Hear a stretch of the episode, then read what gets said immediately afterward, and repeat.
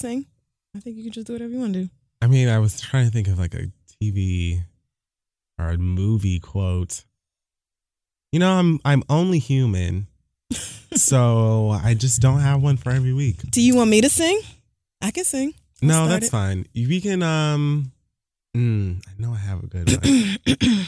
Grab them and hug them and tell them that you love them. I didn't. Whatever. That's just gonna be the one for this week. Have we started the show? Yeah. Oh. Yep. It's the beginning. It's the read. Okay. Well, all right. Amen. Not gonna cut any of that out. Yep. None at all. I have a man that loves me, but I won't let him. I won't let him. I don't know this for the record. I can't even guess. You. Oh, never mind.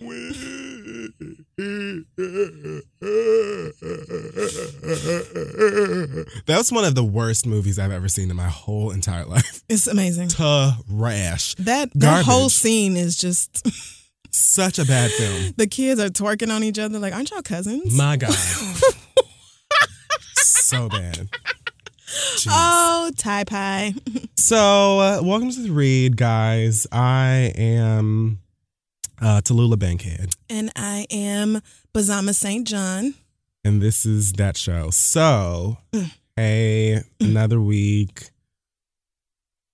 Loads to discuss. But let's start with Black Excellence that I'm ill-equipped for as well this week. Okay. But you know what? First of all, Beyonce's leading the Grammy nominations with, the Album of the Year, basically. She is. Lemonade, So Get Your Life. Also, I read that Oprah will be doing Michelle Obama's final White House interview. I think so. Yep. Saw that clip. I'm prepared to cry. I am prepared to cry. Mm-hmm. I don't know how I'm going to make it through Oprah and Michelle. Especially knowing who's coming up next. It's going to be bad. But that's going to be an emotional television event.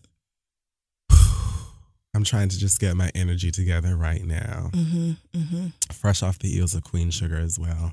Yes. Which is just... And speaking of Oprah, there's a podcast out now called Making Oprah that is so fucking good. It goes through like her career and they have interviews with her and a bunch of her producers. And it is like an amazing podcast. So if you're not already up on it and you love Oprah like everybody else does, you have to hear it. It's so good. It's so good.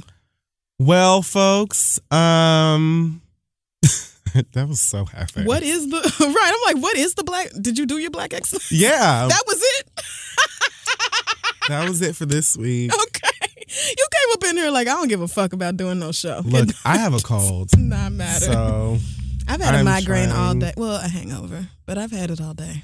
But you know something? Black Excellence this week goes out to all of my beautiful black girls out there with platforms. Oh, Lord. Why are you like this?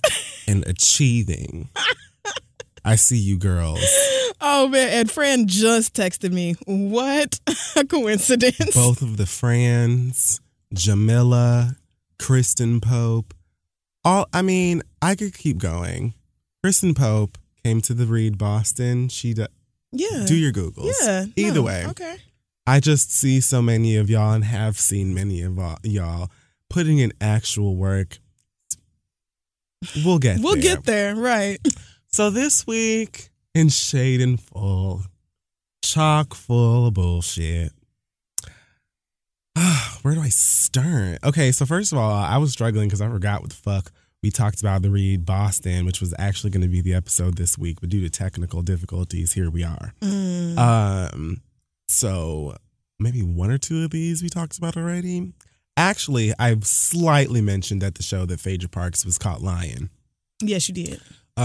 Because Apollo, some reports came out that he had filed for divorce after Phaedra said that she was already divorced. And, now he's trying to get engaged to this new light-skinned girl who's allegedly also a scammer.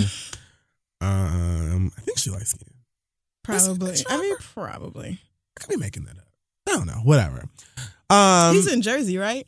I don't care. Turns out Apollo's actually still pulling stunts because they actually have been divorced since July. Ooh. There were some documents that Apollo received in March and he didn't want to sign them. And then I guess they said the divorce was granted without his signature in July.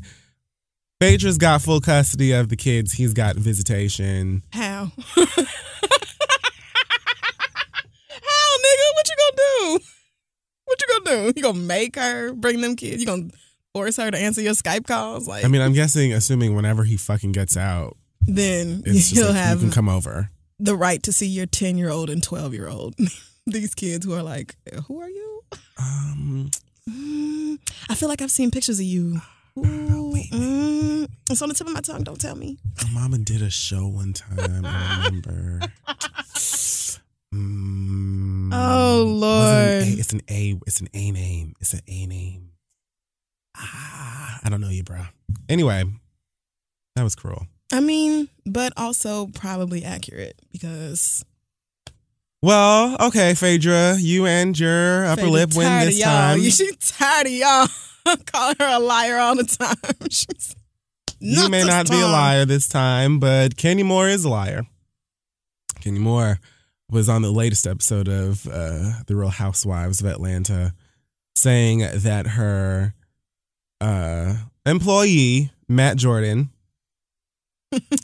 ran a boyfriend, basically threw a huge fit and was knocking things over and pushing, IKEA tables down the stairs and just busting up Moore Manor to high hell because she posted a photo on Instagram of her and Jay-Z from the Money and a Thing video.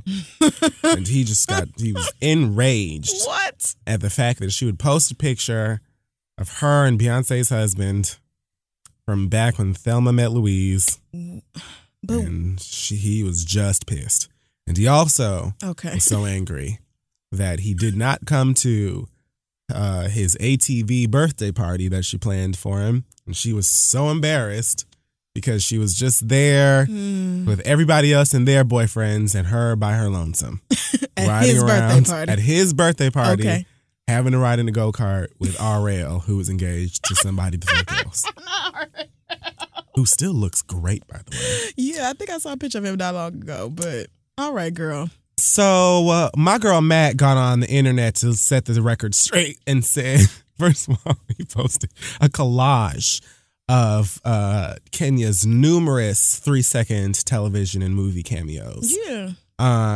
With the likes of Boris Kojo, she was on Fresh Prince, apparently. Mm-hmm. What is this? What was the LL Cool J show called? In the House. In the House. Martin. Of course, she was on Living Single. She was on Living Single. It confused Drake the shit out of her. It's still just a great moment in TV history. So he posted a caption under this collage. It's very long and lots of grammatical, issues here. So I'm just going to try and summarize it. Basically, starts by saying, please stop lying. The whole abusive boyfriend thing, I let it play out even though I was totally against the whole idea in the first place. Which sounds a whole lot like your fault. You better snitch, boy. I never once mentioned any of this in the photo. When you tried to show it to me, I didn't even know it was you. So I think he's talking about the picture that she was talking about. He's horribly offended, blah, blah, blah. Don't assassinate his character. Now, this is where the shit gets good. His contract must be up. He said that she messaged his publicist. Okay. I'm not gonna do that. She messaged his publicist to take down a video that he posted of himself and Marlo because the fans kept saying that he looked better with her. Cursed the production teams out, tried to block him from going to one of Portia's fitness events. That boy's funny looking. He does like have like a just funny looking. It's almost it's like a beak and a snout. Yeah. It's like together. At the same time. Yeah. And then the eyes. That's what gets it. The kind of beady-ish. Like evil or like yeah, it's not right. I don't trust it. It looked like something soft when you drop it on the floor and it kind of smush in a little bit on one side, but not all the way. Like his face is just like, I feel like it's not all fluffed out. Like something is wrong. It's villainous. Right. It's villainous. Like his face creates these natural shadows that you only see in Disney movies and stuff where you're just like, this, they don't look like no wholesome nigga. But I believe him. Right. That's the thing. I mean, what it boils down to. Shit on him all we want to, but you put him up next to Kenya Moore and I'm going to be like, let the man tell the truth. Shut your mouth and let him speak. Because Kenya, girl. He said that she purposely had the birthday party the day before she booked a flight for him to come back to Atlanta. Of course she did. So she booked this flight for him to come to Atlanta and see her, and then intentionally had the party the day before to make it seem like he didn't come. I'm trying to understand how you have a publicist but can't afford your own plane tickets to and from wherever. It's just questions that need answers. That don't add up. But of course, Kenya deliberately scheduled your party for when you weren't going to be in Atlanta, because this is a storyline and not a birthday party. That's most definitely going to be on Real Housewives of Atlanta. He said, sweetie, you are 45 years old and single. Yes! All 45? Respect. If you want the attention of any of those brothers in these photos, then contact their publicist. All respect intended. I wish one of them would have married you, so it wouldn't be another heartbroken sister out here. Damn, she is 45. Ooh. I know that really bothers her. I'm sorry. I'm so sorry. I couldn't believe it. I really hope you get what you desire. It was ether-esque. You know, if like some of the spelling grammar was a bit better, it could have, you know, like really been lethal. But I mean, he hit it, you know, the points where they needed to be hit, and also expose the lies that we knew that she was telling this whole time. Like, we know that she, you know, has casting calls for boyfriends. It is what it is. And, you know, I just don't understand why she always then makes them like a villain or like makes them a bad guy instead of trying to stay on their bad side and giving them like, I mean, trying to stay on their good side and giving them like a little severance package. Yeah. Because then why wouldn't the girls just be like, first of all, you owe me money, and secondly, this has all been some bullshit.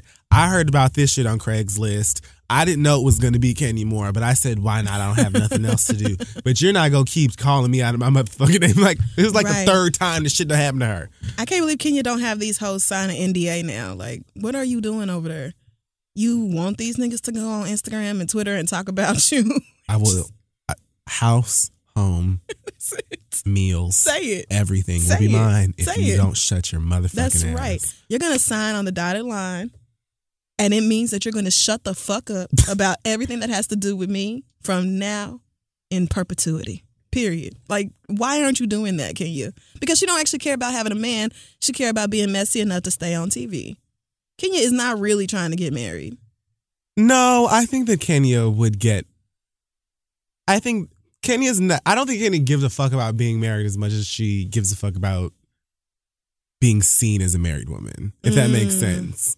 Like, I don't think that she really cares about having a husband as much as she cares about it, how it looks to not have a husband. More like a status thing. Like, you know, like you're supposed to get married, so I just need to get married. Because even that's what Phaedra did. Phaedra wanted a baby.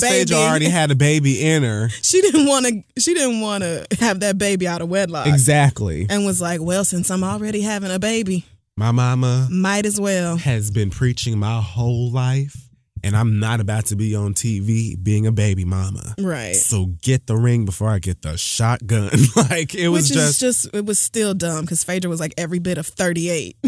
Trying to hide a pregnancy. Like, bitch, like, be for real. If you carry the 2, then I don't think that the month... Okay, well, the square root of 12 is... Phaedra! Right. Phaedra, you got pregnant before... It's fine. And it's fine. Your parents aren't together anymore. Something happened. Either they weren't married when they had you or they got divorced. Both are sins. So, whatever it is, where is the shame? Where is the shame? You are a whole-ass adult. I could get pregnant right now, and I promise you I'll go home and be like, well, mama, girl, I don't, the child you have so fervently prayed for is on the way. Like, it's just, I'm not finna try to run and go marry some nigga real quick so that it looks right to everybody else. Fuck everybody else. Who gives a shit? Right. This is my life. Well, girls, let that be a lesson to you. You know, just be real out here. You don't need to have no motherfucking man for no TV. And at least if you're going to hire one, get them to sign the documentation. That's it. And just find get them to sign something other than that VH1 contract. Because now look at you. This is just dumb. So the Grammy nominations came forward. As I've mentioned before, Beyonce is at the lead because Beyonce. Yeah. Someone posted a caption or a photo on Instagram of Rihanna's titties spelling out the word shook. And the caption says, "Congrats and all to Rihanna and all for her." Congrats and all to Rihanna and all for her 8 Grammy nods. But to be honest, fuck them because they snubbed her for Song of the Year and Album of the Year. Like how I think they didn't want her tied or passing someone else off. Cough, cough. And then they put a lemonade emoji or a lemon emoji. Mm-hmm. So basically what they're alluding to is the fact that the Grammys have it out for Rihanna and that, you know, they purposely kept her from having certain awards because, you know, Beyonce should be the one who leads. I don't think the Grammys are that invested in making sure Beyonce wins. She didn't last year. She didn't for self-titled. So I don't get that. And I demanded it. I'm also wondering which Rihanna song was supposed to be nominated for Song of the Year. I mean, I could see the argument for Album of the Year because Anti is better than Views and Purpose. So it definitely deserved a spot. We can rewind just a taste. We can do it. And just sit in that. Yeah. These Views nominations. They just, but you know, white people love Drake. I mean, and black people do too. But I think black people were far more critical of his album as a rap album than white people were. White people just want to like Drake. They do. I'm critical of his album as an album. Like, I just don't like it, frankly. And I love Drake. But at a certain point, it's like, okay, is this about the music? Is this about, like, the album, like a package? Is it about the category itself? Or is it about, like, oh, my God, Drake? Because is it just a whole bunch of motherfuckers in this group or this academy or whatever that are just, like, bubbling some shit in and then they go and get another drink from the open bar? Yeah, like, the name they recognize, the music they recognize or whatever. Like, I think it's probably a more fair process than what the Oscars go through. But still, this is not... You can't in 2016 still really be invested in shit like Grammys and that, like, as if it makes your artist valid, because that's just not it. Awards really do not make or break your artist. It's just nice to get them or to see that person being honored. But like, if Beyonce don't win Album of the Year, I will just tuck that in and move on with my life. I'll be just fine. I'd be like, so y'all still hating? Cool. All right. Like, that's just how I would take it. I mean, especially up against the rest of those nominees, I don't see how Lemonade could lose. But I didn't see how it could lose. I didn't see how self-titled could lose, and it still did. So it is what it is. Right. Exactly. Point. Rihanna had liked the picture. Oh, that's the problem. You know what I'm saying? That was the story. She hit like on the picture. Oh, fuck. And so it was on The Art of Shade and all of these fucking Instagram blogs, which I'm starting to feel. I have interesting feelings about the Instagram blog. I don't really get how it works. Do people really click on that link in your bio every time? No. Right. So, like, I think that most people just go for the news on the Instagram page. But how do you monetize that? How do you monetize sponsors news stories? And, like, you know. Well, like, I get regular Instagram sponsorships. I don't see how you could sponsor a news blog, though, without it being way more obvious. I don't know, really. But I just know that there are certain people who know how to do it and clearly know how to do and have the tools. Yeah, because the Shade Room, I don't know that young lady's name, Shade but Room and Baller I keep alert. Hearing she's so rich. So. She's got to be. Are you fucking kidding me? She's got to be wealthy. Yeah. And I'm not knocking her fucking hustle at all. I'm just thinking, like, everybody's got one now. I applaud that black woman who built her own platform. Oh, my gosh, a platform? A black woman's platform? Sure, name's dumbass. Wow, oh, my gosh. Fascinating. Ugh. Anyway. So she liked the picture. Rihanna liked it. And then after it made its rounds all over Instagram and shit, she went back and left a comment and said, "I never actually read your caption. I thought the picture was funny and moved right along." And if you see the picture, it's actually hilarious. Like, Her titties spell shook. Oh, from that carnival costume. Yes. They do. Oh, okay. So that's a cute. Oh, so she just was like, she was just on her phone, maybe on the way to the studio or something. And she's just like, oh, my titties look amazing right there. Right. Double click. She said, till I seen it pop up over and over. This is my favorite part of the caption. I'm petty as fuck. Yes. But step in it, sis. This is just unnecessary. I love it. I love that part so much. Yes. Yes. I am petty. And I love it. Rihanna said, I understand why y'all thought that I did this on purpose. I do. I see how it happened. But not this time. No, everybody simmer down. She said, I wish y'all would drop this topic and see things from the bigger picture. We don't need to be pitting black women against each other. We deserve to be celebrated, and the Grammy Academy agrees. So, great job cleaning that up, Rihanna. Excellent. Because at first I thought she liked it, and then that person went back and edited the caption to make it look way worse. No. Because I know y'all do that sometimes. And that, shit, that's possible too. She just straight up said, listen, I wasn't reading all them words. A bitch was high. It was early. I got 8 nominations. I was excited. Honestly, Rihanna, if Rihanna does not win Record of the Year, I can't take the Grammy seriously. Like, she has to get work. For, like, work has to win Record of the Year. Let me see who else is in that category. I know Formation is there. I think Hello is there. And then the other two, I don't care about. I don't even remember. Maybe Ariana Grande. I don't know. Oh, Shawn Mendes. Well, that I definitely don't care about. The Chainsmokers. There's always somebody else I don't really fucking know or care about. But I know that she needs work. Has to win Record of the Year. That song is still so good. And even all you hating ass bitches are trying to be funny and talking about, oh, she doesn't say anything. It's just and you want to do all that fuck shit. It's still sickening, bitch, and you wish. I won't be surprised if white people give it to Hello, though, because they were very excited when Hello came out. Even if they weren't as excited for 25, I think just the impact of that single, I think white people are going to flock to that. I'm letting you know right now. Anybody can win this award. Rihanna should win this award. And if she does not, that's some bullshit to me. Yeah, and that's fine. I'm sure Adele will get her little things as well, too. But Hello and versus I feel like work, she cares the child, least. The boo. Because Hello, yes, had impact and whatever now, but are we still giving that song life? No. Are we still giving work it spins? Yes. So, I mean, my opinion, I love me some Adele. Totally see your argument. I'm just saying, I'm looking at this. No, I agree with you. I'm just saying. Because the second highest selling album next to 21 was 25. Like, white people everybody. This is just, that Adele reign, it's real.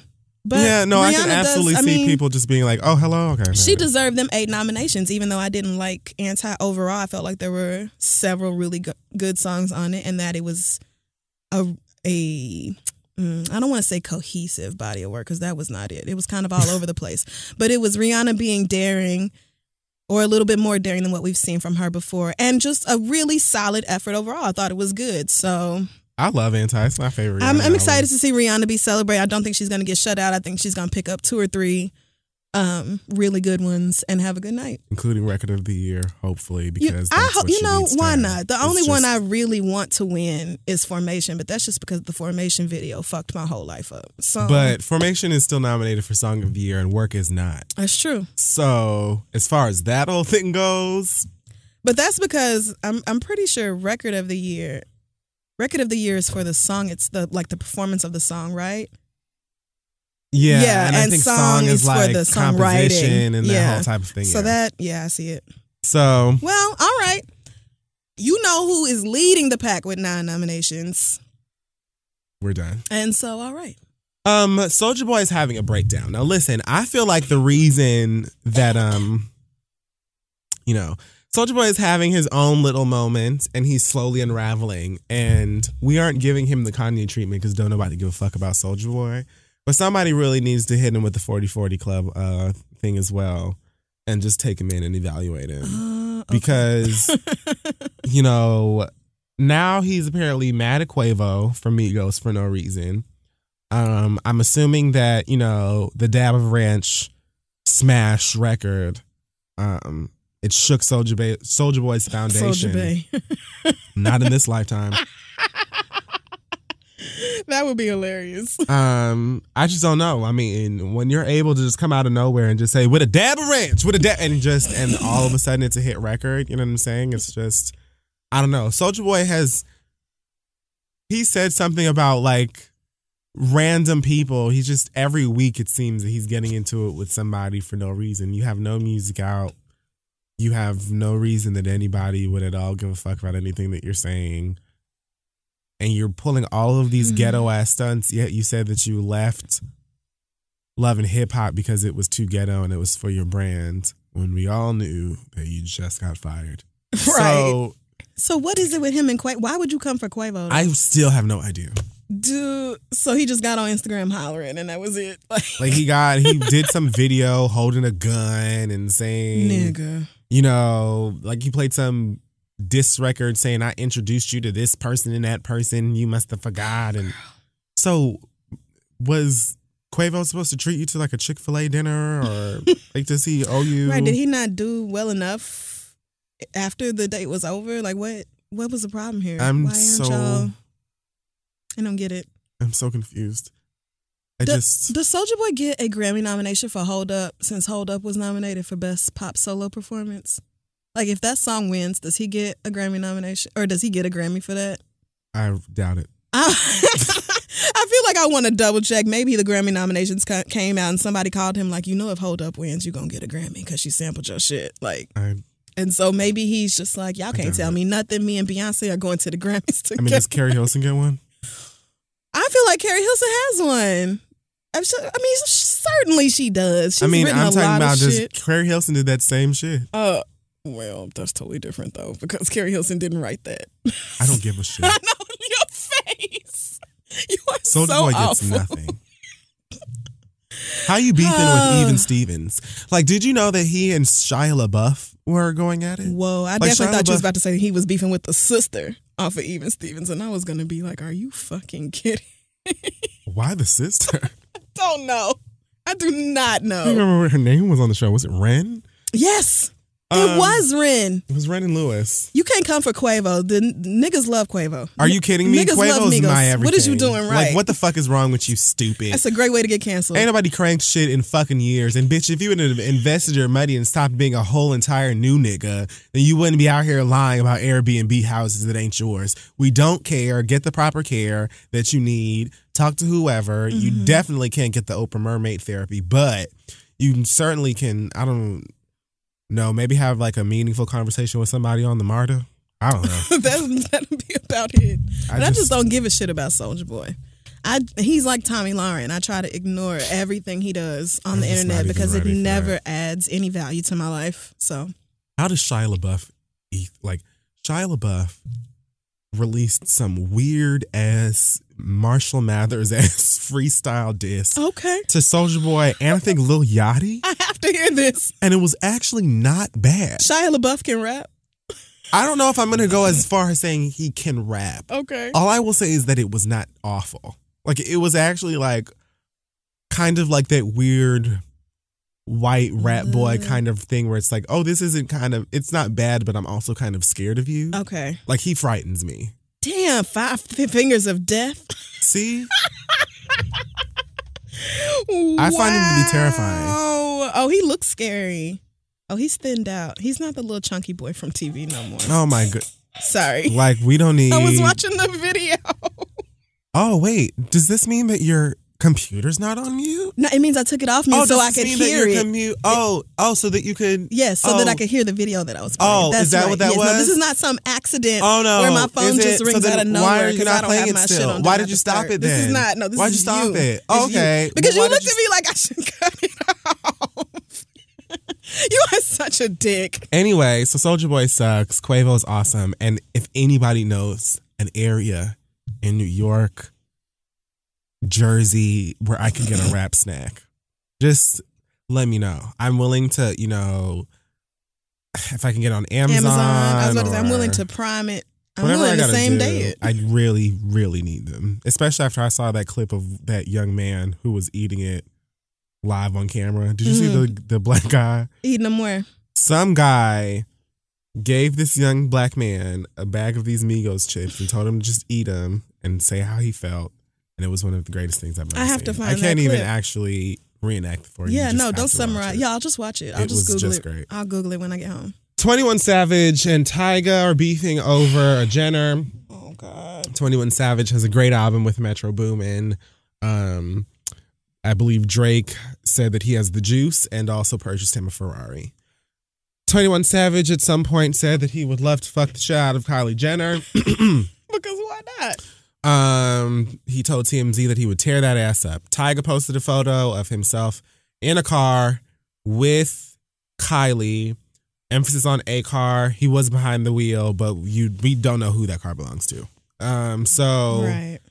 He posted this picture, and the caption of the photo said, "It's crazy you selling all these records, but you still want my life." Something like that. Okay. Something to that effect. Okay. You still want to be me or whatever. Okay.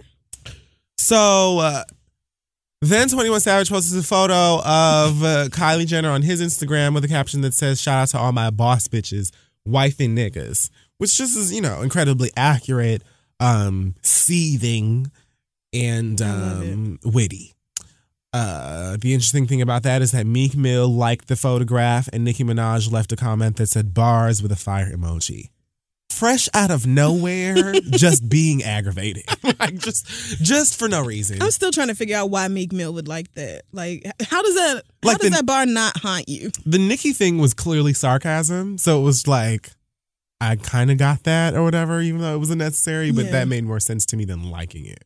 What was right? Especially Meek Mill liking it. The line was about you. Right. We all laughed. Sometimes if I see something that is shade to me, I like it just to be petty because I don't ever care. Right. But it was indirect shade to you. It was shade to you, but not really. Right. I mean, it's shade to you because the line is about you, but it wasn't used in the context that had anything to do with you. I figure he felt away because 21 Savage is on Dream Chasers 4, which is better than Views if we're being honest, but he's on a song called "Offended" with Young Thug, which I find to be amazing. Oh, so God. Maybe he was like, "Oh, so this nigga did a song with me. Now he's writing his line."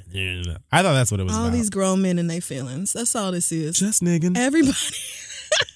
Everybody just emotional and spilling these feelings out. That's all it really. Full grown niggas. Rich niggas gon' nig. Oh my God. Why not? I just don't get it. They gotta. Anyway, then Tyga recorded, I guess, a diss that Kylie Jenner. First of all, why would you let her be the one to post it? She posts a Snapchat playing this diss record of Tyga on the "No Heart" beat, which is a 21 Savage song.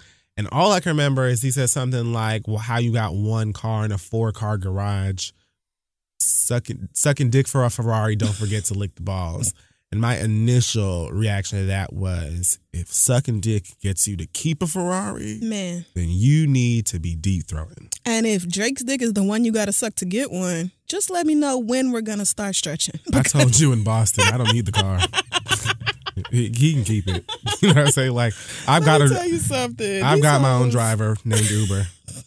You don't need to buy me nothing. I'll do it for free. I'm just saying, Drake come up to the vast majority of y'all talk about, "I got a Ferrari for you if you could take this thing. If you blow me." Right. Bitches would be like, "Let me just work up a little bit of." Is there anything else? Spittle. You want me to get you a drink while I do it, or is there a preferred method of juggling your balls?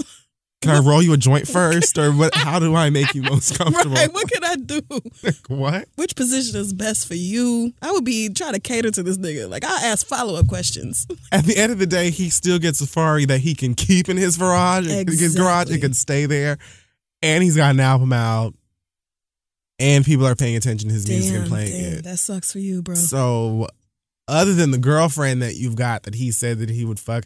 And truthfully, I don't think that it was ever even that deep of, "I'm coming for your life, Tyga. I want to be you." What rapper wants to be Tyga? Why would you? Right, nobody's aspiring to Tyga's level of anything. So he acknowledged that your girlfriend is sexy to him, and he did the nigga thing, which is to say, "I would fuck her." Because... Well, I mean, but that's what niggas do. Given who she is, I can't even believe y'all paid attention to that. How many people every day must say that they want to fuck that little girl? Thank you. Okay, you want to fuck her? Who don't? All you niggas want to fuck her. Y'all niggas love white women, and don't let her be even a little bit pretty. or have a fake ass or fake lips or anything else. Y'all love white hoes. I mean, I guess I understand it being your girlfriend, your partner, and so you feel disrespected in a sense. You don't give a fuck about her. But at the same time, Mama is footing each of the bills, the brims, the bangles, the beads. She's everything is coming out of her pocket. Right. So let it go, honey. That's, you know what I'm saying? Like, all the lip smackers are hers. I just wouldn't even, like, this nigga may only have one car, but it's one car that is his. Like, it's his car though. He gets to keep it. And he has a 4-car garage, but like, that house is his. Like, that's his house. He pays for it. And see, that's the thing. Like, anybody can get a house, but then making the payments on it is where you fuck up. That can't always. So if all I have is one car in my garage, well, guess what, bitch? I only have one body. I can't drive more than one. I can't drive 2 cars simultaneously. Like, so I guess I'll just be a broke bitch with a 4-car garage. Let me have 3 cars like you that they gonna take from me. Like, what's the point of having a bunch of cars that you can't pay for and eventually get repossessed anyway? Anyway, I don't see that going anywhere further Tyga than just that. Gotta shut 21 up. Savage even came forward later and was like, this whole thing is stupid. It was supposed to be, like, I was joking. Like, it wasn't even that serious, but whatever. Joking. Nicki Minaj came under fire after she posted a photograph. I suppose she was in Miami for Art Basel, which is officially nigga weekend now. Like, Miami might as well be all-star. I mean, it has been for quite some time. I remember Art Basel being super ghetto when I lived there, but it's supposed to be about art, you know. Right. And, you know, artists. Mm-mm. And that sort of thing. Which still, they have plenty of that going on. But they also have, you know, plenty of Molly, cocaine, tequila, break babies, complimentary bottles. And, all of those things. You know, rap, guest appearances in clubs that are going to charge you $150 to get in. So, Nicki Minaj was one of the folks who was there. She posted a photo somewhere on South Beach. It looked like it may have been Washington Ave, of a lady who I guess was cursing at her for some reason or the next. And she put it on her Instagram, just kind of laughing at her and saying, like, come here, what did I do to you? And, you know, making it a big, like, joke or whatever. So lots of people are saying, you know, that lady is known around Miami Beach. Like, you know, she's usually out there and that's how she is. Like, she has like a mental illness. Oh, okay. And so, oh Lord, people were pissed at her for basically putting this lady on blast to what she has like 70 million, almost 70 million followers on Instagram, and like making a joke or a mockery out of, you know, a mentally ill person. And, you know, are you all right, friend? I just feel like, on one end, I don't think that it's like, I don't think that she doesn't need to lose endorsements, or, you know, like, I'm not gonna like start a witch hunt against Nicki Minaj for it. Maybe I should go watch this video. But I mean, it's not anything to watch, and it actually is fucked up, you know, because it's a lady who's clearly not just drunk. You know what I'm saying? Because people are trying to say, how you know that she's mentally, how you know she wasn't just drunk? Because I'm an adult. Like, right. And as a New Yorker herself, I don't even know why she would go out of her way to even, like, I would assume she would be used to that type of shit. You got to see that shit since, like, a child. Since you came to New York City, you probably seen that type of shit. So I don't really know what about that was so foreign or funny to her that she felt like it needed to be recorded and put on Instagram. Yeah, this lady looks like she has something else going on. Like, this is not no happy, drunk, I'm just turning up for the fun of it type situation. Okay. And I mean, it's South Beach. If you've ever been to South Beach, especially at night, that's what it gives, girl. Yes, like, downtown Miami, Overtown, it's all that. And it's in the exact same, it's in that whole little area. And Nicki Minaj has been to Miami Beach enough times to know that as well. So I don't know what it was. I don't think that she meant any harm by it. However, I do think that it was fucked up and it was insensitive. And for me, it's one of those situations that you could be receptive to and realize why, you know, it kind of is bothersome to people, or where people are coming from by it, rather than just being, oh, it's not a big deal. Because, I mean, at the end of the day, that could be somebody's mama, sister, that's somebody's daughter, you know probably, what I'm saying?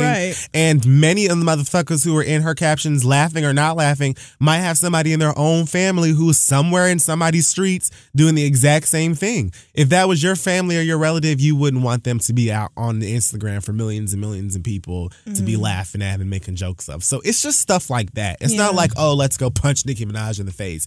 But it's like, that was insensitive and unnecessary. Like, I don't even see why it needed to be done in the first place. It's the kind of thing that, like, regular, everyday people could post and nobody would care about, or they would be like, wow, that's crazy. This. But when you have that big of a platform, or you're that fucking when you're that fucking famous, everything you do is scrutinized at a level where everybody else's shit is not. And so... yeah, it is insensitive, like she shouldn't have or whatever, but I also don't see it as some big deal where Nicki Minaj needs to be canceled. Like, but I don't like it when anybody does it. Like, I've never liked it. I've never thought it was funny to go and film the crackhead in the hood and just be like, oh, you know, I'll give you $1 if you dance or do something. Like, I've never thought that was funny ever at all. I've never thought it was like cool or interesting, or not to say that, you know, like if you do this, you're going to hell. You know what I'm saying? Because I don't think... I can't say that there's never been someone out on the street who may have had a mental illness or may have been an addict that did something that made me laugh or said something that made me laugh. And then you feel bad when that happens because it's like, I should not be laughing at this, but that was genuinely funny. It made me funny. Right. But I wouldn't put it on the internet. Right. You know what I'm saying? I wasn't even really talking about mentally ill people. I'm thinking more of like, I love to tape random people doing stuff in public. I get it. And I'll be wanting to upload it. But then niggas be in their feelings when you, and I get that because it's like, oh, you didn't get permission or whatever. But sometimes niggas be doing pull-ups on the train. And why can't I video that? But see, that's different. That's different. You know what I'm saying? Because you're not like, you know, exploiting somebody who probably don't even know what's going on. Yeah. You know what I mean? I see what you're saying. And so I don't feel like she did anything with like ill intentions, but I definitely think that Nicki Minaj is an insensitive bitch. And enough so to be like, I don't give a fuck what y'all talking about, and I'm not deleting this goddamn video. So suck my clit Sunday to Sunday. And you know, I appreciate people who say, I see what you're saying. I understand why y'all mad, but I like this a lot and I'm not going to take it down. Thank you. Like, just that's say that. That's cool too. Yeah, just say that. Like, that's fine that y'all feel that way. I don't agree, so I'm not going to change. Like, okay, so be that then. I just don't want to hear you say nothing else about anti-social issues. I don't want you to hear. I don't want to hear you say nothing about black women. This. I don't want to hear you say nothing about anything because it's all that stuff always comes out of Nicki Minaj's mouth when it benefits her. Yeah. And every time it's like when it comes to other social issues that she ain't got nothing to do with or whatever, then it's like not only is it I don't give a fuck about that, but when it's like, hey y'all, like Nicki, that's kind of hurtful, or hey, you know, it would be nice if you it's. Bitch, shut the fuck up. like not directly, but she'll go and retweet and like all of the fucking her fans and shit that are saying like, shut the fuck up, ho. She can do whatever the fuck she wants to. She's Nicki Minaj. She's the greatest thing since sliced bread, suck a dick. Like, that's true. That happens. Okay, girl. Well, you can absolutely do what you want to, you know, queen of things. Over there. But I don't want to hear you say nothing else. You ain't a social justice warrior. That's it. That's all I got for this week. So, amen. Let's take a break. Yeah. Okay, we are back, and it's time for listener letters. Send your questions to asktheread@gmail.com. We may just read them aloud on the show. A lot of you have asked for updates on the TV situation that I went through around the time of the election. I just want y'all to know that it is still on my wall. That's exactly where it's going to stay. Nobody has called me. I certainly have not seen a police report. So it's yours now. But we might as well call that case closed. That story's over. That TV belongs to me. And actually, I probably need to go home and dust it. It's been a while. So, wow. But getting straight into our first question this week, it comes from Arzi.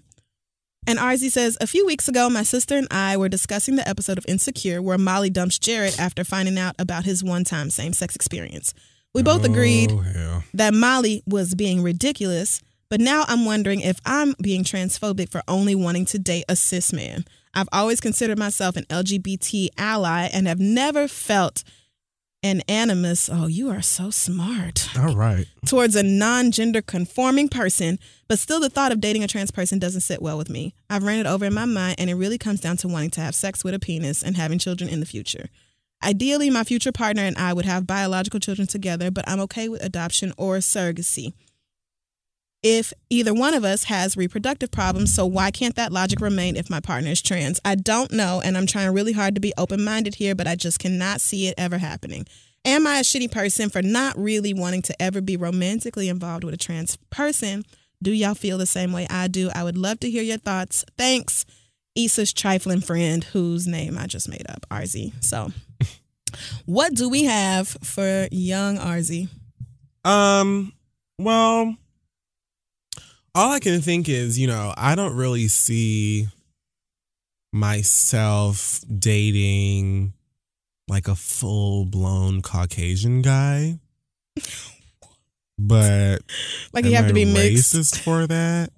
I absolutely date a biracial guy. And it isn't like I'm not saying that I wouldn't. I've definitely met white guys before that I would date, but I just don't feel like I'm like, I don't think am I a shitty person because I don't want to date a white guy. I just feel like I have a preference. You know what I'm saying? I don't know if maybe you're thinking of it too hard, because I feel like, honestly, I could meet someone trans and for whatever reason just be like, I'm feeling you. You know what I'm saying? Yeah. I just don't really feel, I know what I like. Like, I know what I immediately like and what I'm immediately. Shut your mouth. What's your A1? I mean, we all do. And we can roll, I mean, we can do the list of qualifications, sir. I'm just saying, we know what you like. Either way, the point is, I'm not like, this is the type of guy I date solely, and it is it. No fats, femmes, and freaks, and I'm not that type of person at all. I know the type of nigga I would immediately see and be like, "Ooh, Jesus, that's me." Yeah. But I also am open, you know, to meeting different types of people, and I just feel like you really never know. You might just meet somebody and they'll sweep you off your fucking feet, and the next thing you know, you're in love. I think that if you're even in the space where you would think about this, you know what I'm saying, and be like, well, I would be okay with this, and I just, you know, I don't know if I'd be okay with that, then that may ring true even more for you. Like, right. You know what I'm saying? Like, the fact that you're even thinking about it means that you might actually be surprised, and you'll meet somebody who will be like, oh, shit, I never thought about this, and I'll be willing to. Because relationships and love and all that stuff is about compromise anyway. It's about being like, you know, I never thought about this or being in this position or having to do this or whatever, but I love this bitch, so let's get it done. So, I mean, I don't really know how to answer this. I don't think that you're like, is it transphobic to not want to date someone who's trans?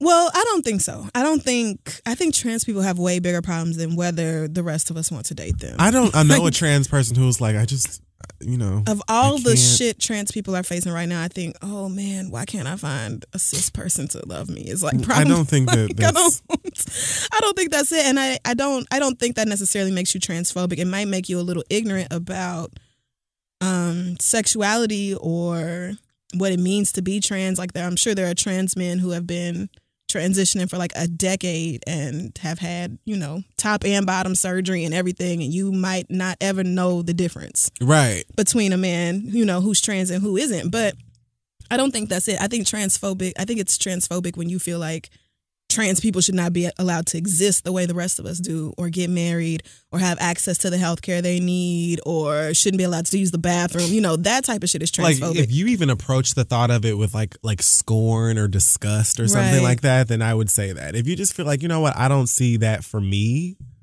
You know, I don't know. Yeah. And the first thing I thought of when you were working into this question was like, I wish that someone was here who was trans, who could give you the tools, because I don't know. You know what I'm saying? And I'm not trying to say nothing stupid or incorrect or whatever, but I just, you know, I'm sure that I know we have loads of trans listeners who could better, you know, answer this question. But personally, I don't think that it is transphobic, and I also don't think that trans people, like the community itself, is that pressed about whether or not they have real problems. Date us. Like, they have real issues. And the ones I know be bagging anyway. You know what I'm saying? Like, that's another thing. Bagging. It's just not. I don't think it's not probably I mean, not like a great dating situation. Dating sucks for most people, and I'm sure it's harder for trans people, but they probably not out here just suffering the way you think they are either. Yeah, I'm not trying to at all act like, you know, it's just like, super, okay, nobody. The market is open. You can't find nobody. Like, trust me, they out here. Right, no. I mean, but at the same time, I know that there are people who are struggling with it and, you know, acceptance and all that stuff. I'm not going to act like that doesn't exist, but it definitely is not like some kind of, you know, community-wide issue where nobody loves them and nobody wants to date them. They're not worried about that at all. They're worried about being respected and not having people trample over their rights and that type of thing at all. Like, dating, I feel like you would, I guess, be surprised. The thing with dating is, like, you know, don't be violent. Because I feel like a lot of people, especially cis men, find out that women are trans and react in a really horrible way. So that's probably the biggest concern trans people have when it comes to dating is, like, don't kill me when you find out I'm trans. Because people are terrible. Let's not be violent. I think it's good that you're working through it mentally, trying to figure out what your problem is with it. That's, like, an important step. Yeah. But as long as, like, if a trans dude hits on you and you find out he's trans and you don't want to date him, all you have to do is, like, not be hateful about it in order to not be transphobic. Like, all you have to say is, you know, not interested, or just turn them down in a polite way and not make it like, oh no, you freak, how dare you. Like, you know, don't be a bitch about it. That's a totally different situation. But that being transphobic is something else, and I don't think that's what you are. Yeah, but no, me neither. Good luck to you trying to work through, you know, your own biases and shit, because that's really important. Right. And more people should do that. Like, if you find yourself like faced with that sort of question, like, what is my real problem or bias with whatever this is? Like, work through it yourself. So good luck to you. Our next question comes from Sam, who says, I'm madly in love with my fiance, but I'm going through a struggle right now and I need some advice. Oh. Last year, I was in a really good place financially and my boyfriend wasn't. The tires on his car were really weathered and we feared that he would end up skidding on ice, so I paid over $600 for new tires on his car with no intention to get it back. Fast forward to a few weeks ago, and my car has broken down and the bill came out to about $900. My car is my legs and the main means that I have to go back and forth to work. My fiancé recently won a $5,500 lawsuit, and I'm happy for him, but it's a little difficult to do cartwheels when I'm not doing well financially. I know with time I can come up with the $900 to fix the car, but between train tickets and MTA passes, it's going to take a little while for me to come up with it. I do groceries every week for our apartment. Okay. I do groceries every week for our apartment. I cook. Sort of. I've spent an embarrassing amount of money on his daughter, who also lives with us. Girl, why? I know he has a few bills to clear up with this lawsuit settlement, but I do know that he'll have at least $1,000 left to play with, aside from the money he gets from working. And I think somewhere along the line, he should have offered to help me with this repair bill. He knows that I'm in the same financial spot he was in a year ago, and I don't want to bring this up, but should I raise the question as to why my willingness to help him isn't reciprocated, or should I just look past it? P.S. The show is like medicine. Thank you so much, Samantha. Oh, that's sweet. Well, girl, I think the fact that you even have to ask after you did something extremely similar for him a year ago, I think is extremely telling. And not even that you've done this for him in the past, but that you do so much other shit around the house and for him and his daughter, and he hasn't just like immediately jumped to help you with this. Like, that's the part I don't understand. Why wouldn't he? This is your fiance now. Yeah, he was right. Like, your bills are my bills at fiance level, right? Like, that's the discussion y'all have had. This is my thing with niggas. And I of course. And I don't care. She's taking care of his daughter. Feels any kind of way about this. You don't get to flex no man this and I'm a man this and I'm a man this and that. And you got a woman at home who is like, well, I could use a little bit of help and I don't know if I should ask this nigga. Because the men, at least, that I grew up around from the generations before me, just naturally took care of their women. You know what I'm saying? Not to say that the women in my life, like my mom, aunts, grandparents, you know what I'm saying? Mm-hmm. Like, that they weren't holding shit down and taking care of their own business and stuff as well. But the men who attempted to teach me how to be a man were just kind of like off rip. I got you. That's my job as a man. Especially like now, if this was like your little boo, your little boyfriend or whatever, your little cuffing season partner, then I would be like, Mama, you better, I don't know. That's your $900 bill. But if this is a nigga that you getting ready to marry and be, you know, with a union under the eyes of God and these types of things, then you shouldn't even be having to ask him. So do I think that something should be said? In my opinion, yes. I'm going to say yes. I mean, I feel like, you know, I always want for women in these situations to have their bag. You know what I'm saying? To have their shit. So when these niggas are like acting crazy or not doing what they're supposed to be doing or not paying attention the way that they're supposed to be paying attention, you got yourself. But not, you know, life is life. So if this is somebody that you're going to be married to and you're holding him down in all of these other ways and have been when he was on his ass, I just don't even feel like it should be a question is what I'm saying. Right. I just, it seems to me like it shouldn't have even been, if this is your fiance, the day your car broke down, that nigga should have been like, all right, let's go to Pep Boys. Let's go to Midas, whoever, I don't even know. But like, let's go to the Shade Tree Mechanic shit. Let's find somebody to get your shit back right. Like, even if he was like, ugh.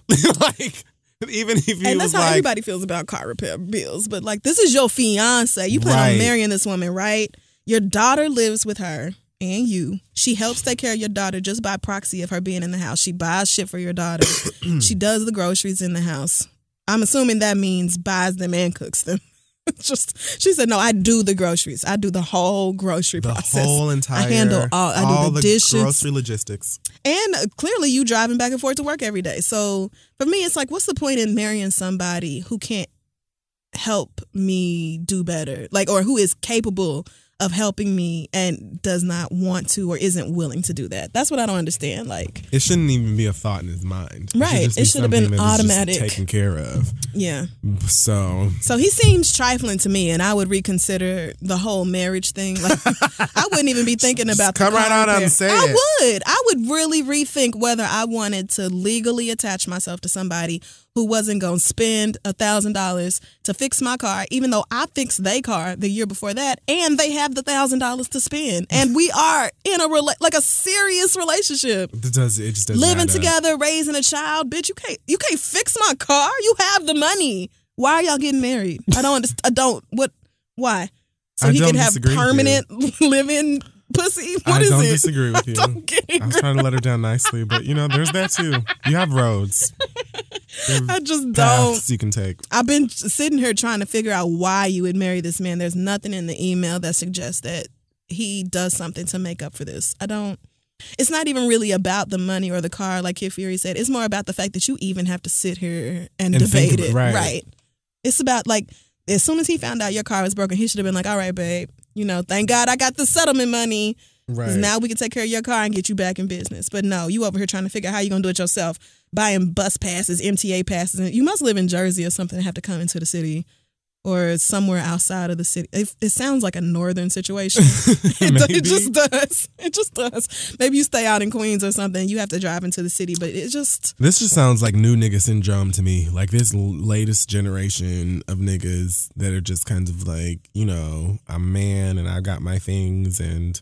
Right. You know, we together and all right, that's it. You know what I'm saying? Like, I'm not saying, you know, every man in every relationship should be taking his girlfriend out to Tiffany's every weekend and, you know, should be coming home and spoiling her rotten. Not to say that you shouldn't. If you willing and able, go for it. But at the very least, if your fiance, wife or whatever, like serious girlfriend even, her fucking car broke down and you got the money, it should roll off your back to be like, here, go fix that shit. Right. I don't get it, but whatever. It should have been nothing at all for him to take care of that. And the fact that it is, and you are really sitting over here talking about, well, should I bring it up? That says everything to me. I would break up with that nigga, girl. You can get to and from the work by your damn self and you don't have to pay for his daughter to have no talk shit. Talk to that nigga and talk to him.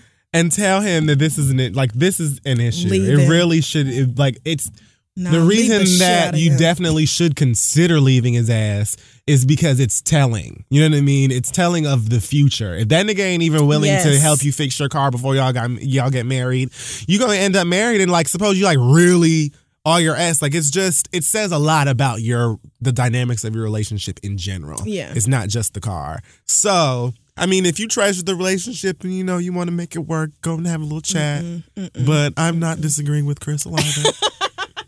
So. I wouldn't do it. We have a letter here from somebody who says, should I feel bad from being mean to a Trump supporter? But I feel like we already know the answer to that is no. Don't feel bad for that. I literally saw a headline today about some Trump supporter that got stabbed in the neck for saying something racist, and I was gleeful. Well, let him die. So that's and I don't even think that he died. So. Oh, damn. That's too bad. So our last question comes from Dior, who says, I would love to hear your viewpoint on an issue I'm dealing with my baby daddy. I have a 4-year-old son who is absolutely adorable. I've been Christmas shopping and I bought him a Barbie doll and a baby doll. He plays with lots of dolls at daycare and I noticed that he really enjoys taking care of a baby.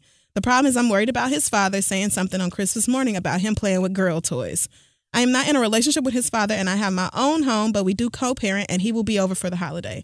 Should I tell him beforehand to prepare him and let him know he better not say shit, or should I just not say anything and roll with it because it's my money and my house?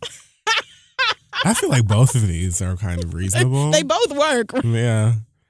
I guess it's up to you. If you know your baby daddy is like just crazy, wild, homophobic or something, you should give him a heads up just so he don't flip out in front of that child. Baby, right? Yeah. And make him feel bad. Right. For nothing. Right. Totally human things. Like, kids love dolls. They love pretending to take care of something because they see people around them take care of them. Right. So it's just like a natural thing for children to do.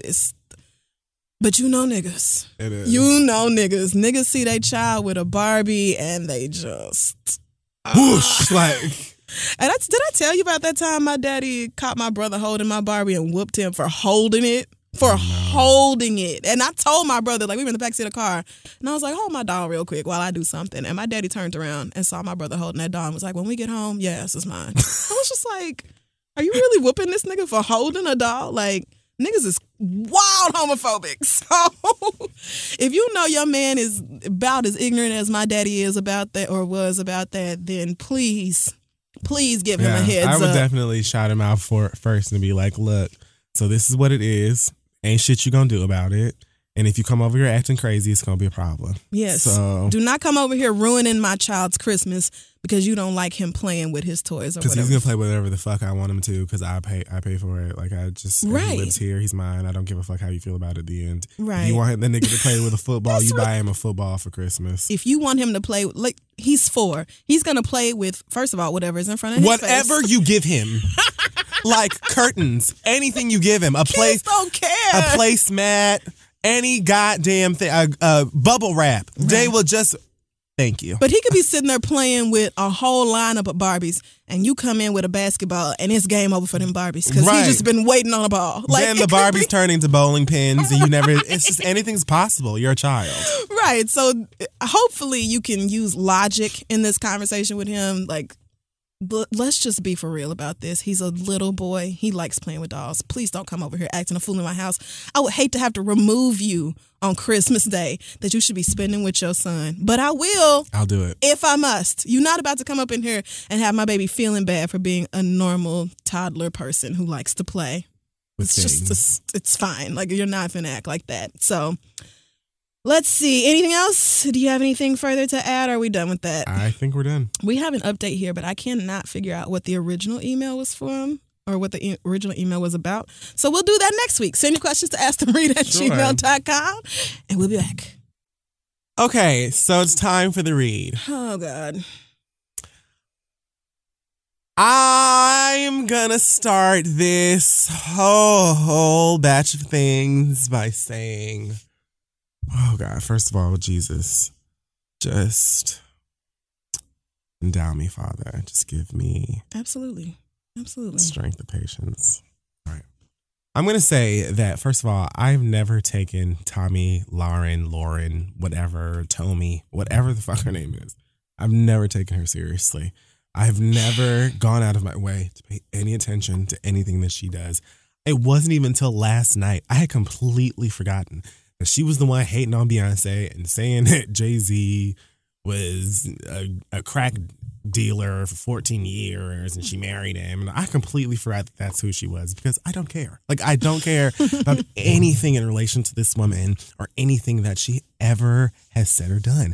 In fact, I remember saying on this show many times, please, folks, do not send me no clips, no random tandem ass white people and their dumb ass, like, just ridiculously crazy, random, hateful, offensive ass opinions that have no sense, no foundation, no kind of like research done to them, no facts, no nothing. Just a random ass racist comment that's just said to be said, and it's just propaganda and trolling basically. Like, please don't send me any of these things because I don't give a shit about that. You know what I'm saying? Like, you're not ever talking about anybody. Tommy Lauren ain't nobody with no kind of clout. She doesn't have like a reputable like catalog of work. Nothing at all. She's just a chick on the internet who just says some bullshit. It wasn't even until the show in Boston on Sunday that I realized that she is not on a TV station. I thought she worked for Fox News or something. And the girls at the Boston show were like, no, Mama's got a Facebook Live TV show or a Facebook Live web series or something. Her Facebook is what got her popping. That's where all her views and shit come from. I said, so y'all took a racist iCarly and made it into this shit that it is now. Cool. Great. Don't send me no fucking clips or no comments or tweets or screenshots from, oh, Fury Crystal, y'all gotta read the editor of the Nebraskan Gazette because they said that. Who the fuck cares, bitch? Who is that? We don't know who the fuck that is. They ain't gonna, like, what? So the fuck? What? Why are y'all making these bitches poppin'? Like, and then I'm hearing all these people saying, okay, well, this person and that person needs to not give Tommy Lauren a platform. Nigga, the internet gave her a platform. Y'all have been talking about this bitch and all the dumb shit that she has been saying like all year long, over and over and over and over and over again, legitimizing the dumb shit that she says that doesn't make any fucking sense. And that's all she wants. Y'all really feel like Tommy Lauren don't know what she's doing? You really feel like she doesn't have agents? You really think like she doesn't have a manager and motherfucking producers and shit that ain't in her ear saying, keep going, girl. Keep it up, girl.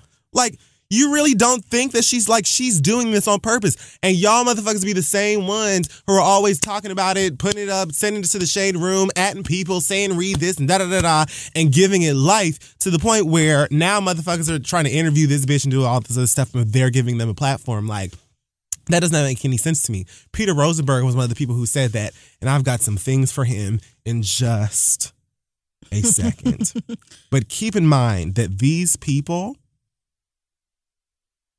smart racists, peep this shit, and they give them life. You know what I'm saying? That's why you had Stacey Dash's ass sitting up on TV. That's why they had Elizabeth Hasselbeck out here acting like she was a political analyst and she didn't start on Survivor. Because all you gotta do is say some old inflammatory, ridiculous, outrageous, and extreme anti-black bullshit. And some white folk would be like, get the mic closer to her. Put the mic right. Put it closer to her mouth. Like, they live for that shit. And motherfuckers eat it up. Peter Rosenberg. Oh, father. Got on the internet and said that, you know, I just don't understand why Trevor Noah and Charlamagne Tha God are giving Tommy Lauren a platform. And, you know, I can't see why people would think that Charlamagne is good for the culture. White man, what culture are you talking about? Like, certainly not yours, because this has nothing to do with hip hop. I said, I really want to figure out how he felt or how he went about expressing who is and is not good for my culture. You understand what I'm saying? As a white man. And people are like, oh, well, you know, he's been working in radio for however long and he's paying his dues. I said, bitch, I don't give a fuck how many Rakim tapes and fucking KRS-One 8 tracks and Cool Mo D parties that nigga went to. I don't give a fuck about none of that. That has nothing to do. Charlamagne didn't go and have drinks with Macklemore. Bitch, we're talking about somebody who's talking about black. This is about black culture, not hip hop culture. And that is not a culture that you're a part of. Please don't tell me he ain't white, he's Jewish. My God. Oh, you God. Can be both. What you mean you can't? Jesus the Lord. Oh, well, you know, he's half Puerto Rican and Jewish. What does that have to do with what I'm talking about? Besides nothing. Like, I didn't hear black. I didn't hear the black part. I didn't hear black. That's not what came out your mouth. So I'm waiting on the black. Where's it? So that's not okay. All right. Absent of the black. We got the black.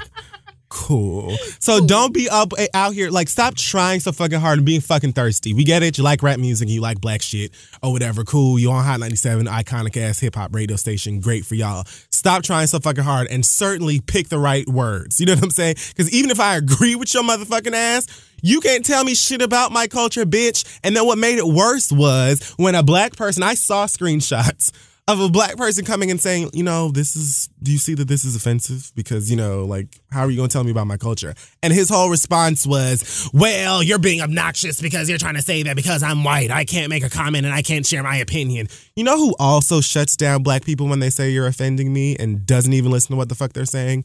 Tommy Lauren. You just as bad as her, bitch. Shut your motherfucking ass up, you dumbass duck. Moving forward. Damn!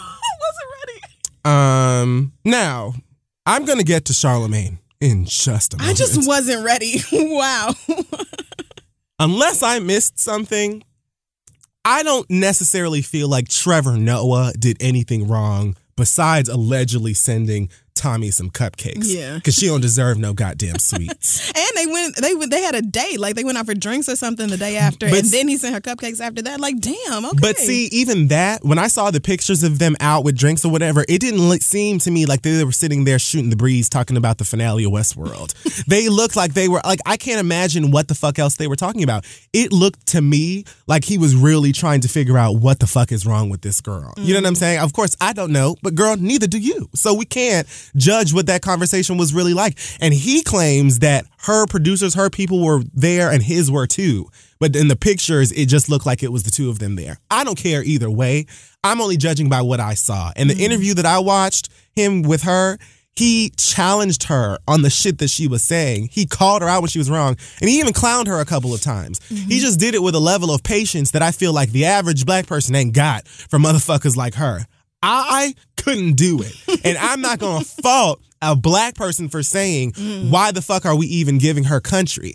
But at the same time, I understand and I do feel like we can't all yell at each other at the same time. It's going to take a couple of superhuman blacks who are going to have to use their, you know, otherworldly patience to pick a couple of brains. If you feel like maybe you can get to the root. I've heard, you know, a couple of people I know have been saying, you know, she's really out here saying, oh, I didn't know that and trying to learn. I don't believe or care about any of that or her be safe, though, text messages that she's sending out. I already know. I peep your shit, bitch. I know, like, she's conniving. It's fake. It's all the same shit that all these other little white people be doing where they're just, like, talking cash shit and saying whatever the fuck they want to, and they see that it leads to numbers and views, and they're hoping it's going to lead them to a place where they can pitch that shit to Fox News and get the real paper. And that's what you're giving them. You understand what I'm saying? So don't be mad at this nigga because he sat down with her and instead of yelling at her and biting her head off immediately,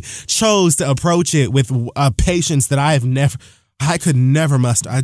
God ain't built me like that. I just can't. It couldn't be me. But I'm not going to say that you're bad for the culture or that you know, I'm not going to like shit on you because you have the patience, girl. Do you? Because you also don't speak for me, right? And you don't speak for blackness. So I don't think that because you went about it that way that I am expected to do the same thing or that black people are expected to do the same thing. You know what I'm saying? That's just what he decided to do, and it is what it is. So as far as that whole thing goes, you know, Trevor, she didn't need no baked goods or whatever. But well, he said his team sent those, and he didn't actually do it. So nobody needed to send her a goddamn thing, a flower, card, nothing. Going out for drinks and expressing that you were even willing to still talk to her off camera, I feel like was a gesture enough. Like, I feel like that was strong enough. She didn't need sweets to go and then put on Instagram talking about thanks for the cupcakes, Trevor Noah, as if he ain't already have heat on him. You know what I'm saying? Like, that to me just didn't need to happen. I think it was more about what he did afterwards, like the way that he acted, like, oh, you know, we're all just here to get along, and she's a good sport, and you know this. I think Trevor Noah has a fundamental lack of understanding about how racism works in this country as opposed to the one he came from, and he kind of feels, I don't know, maybe as a biracial man he feels like he's in the middle, so he can stand in the middle and bring everybody together. But this is, you can't ask us to come together with somebody who thinks Black Lives Matter is a terrorist group. I agree. You know what I'm saying? You don't speak for me. You know what I'm saying? And your actions are not a reflection of my actions. If that's the way that you want to go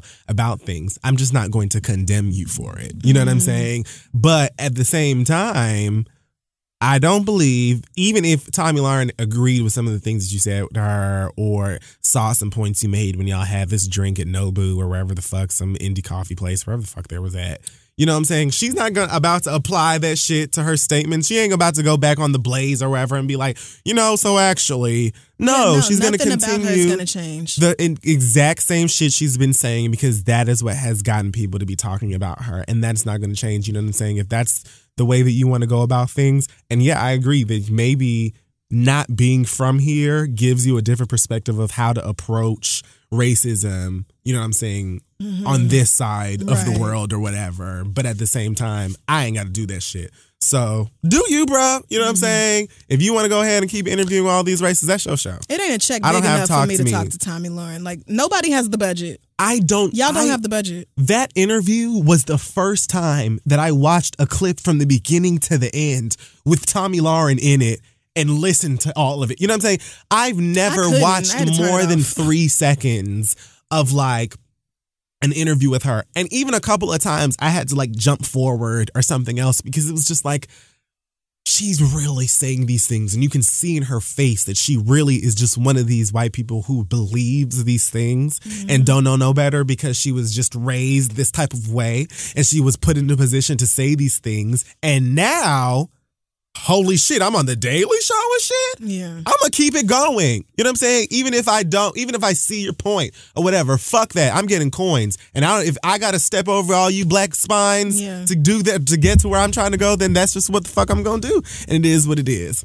That's that. Yeah. Charlemagne, the alleged god. This fool. Lord.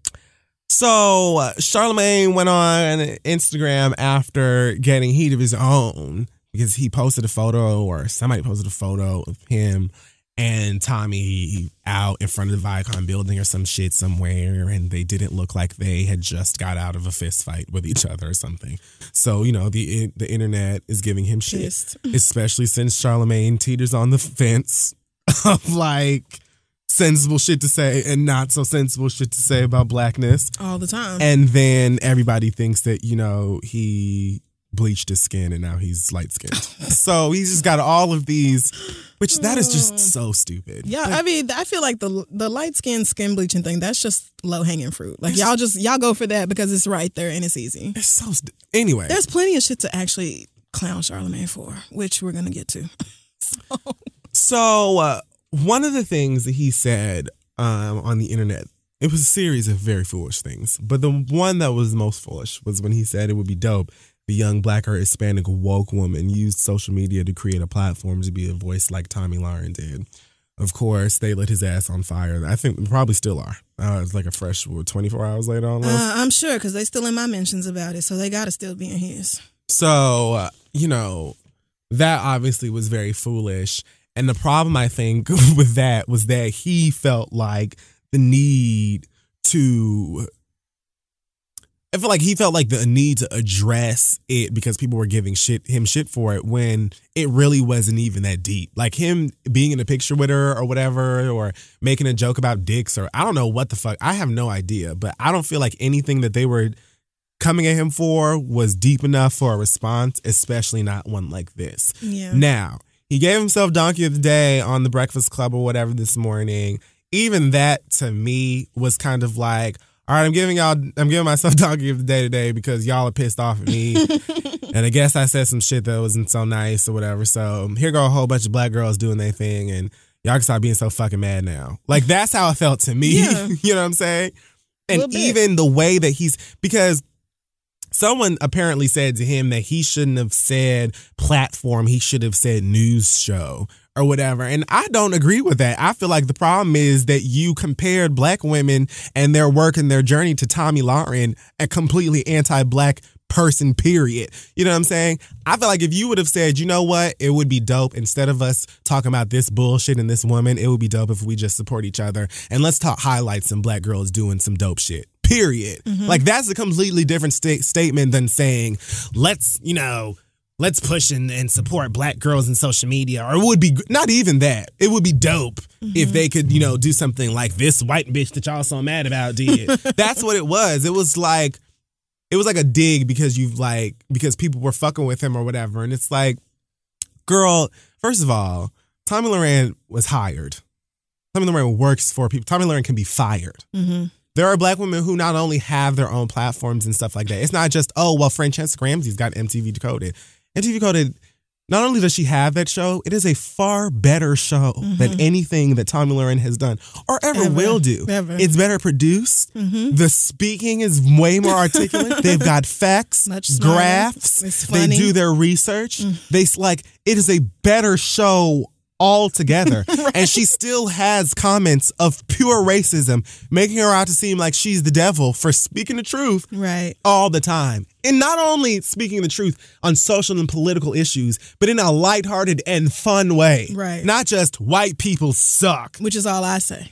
Like, you know what I'm saying? Yeah. But we get so tied up in the dummies that just say outrageous, immediately dumb shit like Tommy does, that it completely overshadows black girls that have been doing dope shit, much doper shit, for much longer in general. So that is the issue that I had with this, because black girls been had platforms way bigger and badder than Tommy and her whack ass bullshit on Facebook or whatever the fuck. So don't say, oh, like Tommy Lauren or whatever the fuck. Bitch has been piecing her. Are you kidding? What? It was just such a thoroughly ignorant statement. And the problem, I think a bigger problem, was that there was so many different ways to be offended. Like, you could have looked at it and saw it the way you did with him, like just being shitty or whatever. You could have looked at it like, okay, well, how are you acting like black girls ain't out here doing shit when you had me on Uncommon Sense with you for a whole ass season? And, you know, all Jamila done did a whole bunch of stuff. You know, a bunch of black and brown women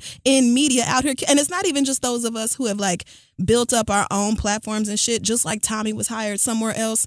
There are lots of black and brown women on other networks and doing stuff with other big ass companies, Apple and all kinds of shit. Like, it just, there's not a lack of woke black women out here trying to work. The problem is that nobody takes our words as seriously, or people don't care as much. Our work is not valued as much as some toe-looking ass white bitch with cheap clip-ins who gets to just spout all kinds of racist shit. And now all of a sudden she's on The Daily Show and she's on The Breakfast Club or whatever else. Like, people feel a way, as far as I'm concerned. Like, I saw a lot of black people in particular feeling a way about it for that reason. Like, how you just gonna shit on black girls and make it seem like we're not doing enough? Like, Tommy Lauren is out here just handling shit, and the rest of it, we must not be working as hard as Tommy Lauren. Like, nigga, please. It's one of those things, I think, where you know, it would have been better to just not say anything. You know what I'm saying? Because it's not, it wasn't an issue that needed a response. I think that maybe people were just getting on his nerves so much that he felt like addressing it, and by it, a moment where addressing it just ended up making the shit worse, because it really wasn't an issue until what was said was said. And not only does he know all of those things, Charlemagne is one of the most like go out your way to support somebody ass niggas that I've met who doesn't have to. You know what I'm saying? Yeah. Because Charlemagne could be completely selfish and greedy and just be about his own little brand or whatever and push it and be as successful as he is right now. He does go out of his way. I'll never forget the time that I came to New York right before I lived here, and I went to go do a screen test for something. And it was a whole bunch of people, I won't say any names, sitting in this green room over at Viacom. And I knew niggas in that room knew who I was, and everybody was acting real like, you know, brand new. And, oh, you know, I'm just doing this. Oh, hey, how have you been? Last time I saw you was at the video shoot. Oh, yes, friend. Oh, my gosh. Everybody was doing all of that shit. Right. Charlamagne came in the room. He was clearly, when he walked in, I was like, why are you on the screen? Like, I'm sure you're just going to be on the show, no? Like, and he walked in, the first thing that nigga said was Kid Fury. I didn't even live here. I had never done a screen test or nothing in my life ever before. So it was even more crazy to me that he would say something like that when it's like, not only do you know the girls are doing this stuff, but you know better than anybody because you be the one out here meeting people and shaking hands and tweeting and trying to like get any old body to be on Uncommon Sense. You remember when it was like the whole all-ass black Twitter thought they was going to be on Uncommon Sense? Oh, Lord. And shit. Because they called it like a black Twitter show or something. And I was like, listen, that's a good way to get me to not be on it. But they still tried to find ways to like include people that were funny or had any old kind of talent or whatever. So like you do that shit. It wasn't no reason to make no kind of comment like that in the first place. And ain't nobody on this side of things worried about Tomi Laren's alleged platform. Like... at all. I'm sure now she's got tons of deals. Tonight, right. So. I'm sure she's shopping around and it'll, you know, a show or segment on whatever network is inevitable at this point. But that's because the internet created that fucking monster again because nobody who interviewed her or took a picture or whatever ass did. So let's all calm down. I really don't want to have to, you know, read everybody. I think it's probably the longest read I ever fucking did in my life. But it started like on one thing for me and then it just slowly unraveled. I remember... I sat up on the internet pissed at what Peter Rosenberg said, thinking, and I said, now Charlamagne is a dummy, but you don't know what the fuck is going on. Leave that nigga the goddamn alone, like all night long. And then I went to bed like, Jesus, if you do nothing else, just let Charlamagne shut his motherfucking ass. Just and please, of course he didn't. God, and of don't course let he didn't. Him say nothing. And of course he 12 didn't. Smooth hours later, like, God damn. I will say this. I'm not going to credit Tomi Laren's success to Trevor Noah or Charlamagne. She taps into white nationalist racism and the feelings of hatred they have. Right. And that's why she's popping. She came out against Colin Kaepernick taking that knee, and she had a problem with Jesse Williams' speech at the BET Awards. Like, she's been doing this all year long. And I've heard about Beyonce. Each of these moments, and I forget about them. And she, just as right, quickly. Exactly, because after I cussed her out on this show, I don't remember if it was for the Beyonce thing or the Jesse Williams thing. I forgot you cussed her out on this show. But I said then, I'm not talking about. I don't want to address this bitch no more. Like I saw then that there was zero value in Tomi Laren, and she was just like every other hoe out here, just trying to get on TV and make this motherfucking money any way possible. I think y'all have put a lot of trust or faith into these black men who work in media as if they are there to like take up your cause or ride for you or be on your side, when in reality just about everybody is trying to get hired or stay hired, period. Trevor Noah wanted his motherfucking money. His ratings ain't been the way they should. Everybody's been comparing him to Jon Stewart. The Daily Show, Comedy Central, they needed a moment out of what is this nigga's name? Trevor Noah. And so the Tomi Laren thing was like perfect. It benefited him probably more than it benefited her, because now people are actually going to be tuning into The Daily Show to see what he has to say about it. So I think maybe y'all are looking at this as a moral issue when what niggas really care about is money and keeping their jobs, like honestly. And Tomi Laren is the exact same way. She's GOP black chick. She's Stacey Dash. She's Rachel Dolezal in reverse. She's every white person out here, or every conservative, you know, figurehead. Like, yes. She's a black woman trying to be white? Okay, no. Stacey Dash. No, she's a white woman trying to reach peak whiteness by... No, not Stacey Dash, Tomi Laren. What I'm saying is that Stacey Dash is Rachel Dolezal. No. I don't understand the Rachel Dolezal in reverse part. Because to me, Rachel Dolezal in reverse is Rachel Dolezal trying to be white. Is a white woman trying to be black. Tomi Laren. Okay, I see what you're saying. That's what I see. Okay. See, you see how I'm going to say, you know what? I understand how I was the author of confusion there, and I accept that. That's all it takes. All you have to say is, you know what? Let me rephrase that. In actuality? What I'm trying to say is fuck Tomi Laren, because she's exactly like every other hoe out here just trying to get put on and make some motherfucking money. That's really it. Tomi Laren is a 24-year-old white bitch out here trying to have a career. Like, literally, that is it. There is nothing important or really even distinguishable about this bitch. She looks like every other blonde, mean, evil white woman on TV. And there's a good 70 million Tomi Larens in America. And I try to be, you know, the young woman who doesn't hate you so much. Judge people by their cover. So but then you listen to her speak, and it's like, you just as dumb as you look. Like, nothing. You don't say anything based on facts. You'll just say, the Black Lives Matter movement is the new KKK. And it's like, do you know how... Yeah. What? Like, nothing. It's just something that is so absurd. And again, dumbass, white supremacists, fucking racists, idiots in middle America are just like, I don't know where she got that shit from, but I agree because it's anti-black. Fuck them niggas. They complain too much. That's all that it is. And so I agree with you that it's business. For a lot of these people, it's business. Like, I'm not even trying to say that, like, you can't expect black men to have some good sense. Although, really, if you look back through the record, girl, I don't know why you do. But, like, dead ass. Okay, I've been in New York too long. But people who work in media, like, especially if you suffering, like Trevor Noah is with ratings and shit like that, you got a book to sell or whatever else, you got to keep your name out there. And so much of what's happening on the news is not even about the news and about who can make the biggest splash or have the biggest reaction on the internet or who can get people fired up or whatever else. Now, Charlamagne said this extremely dumb shit, and this is where I was already going to cuss Charlamagne out for saying something this fucking ignorant. Because it was just dumb to act like there are no black women or brown woke women out here doing shit. Like, they're literally everywhere. And to act like you can't build a platform by tweeting or being on Tumblr or Facebook or anything else is just fucking crazy. Because we know so many people who have created jobs from the internet, myself included. Like, that is just...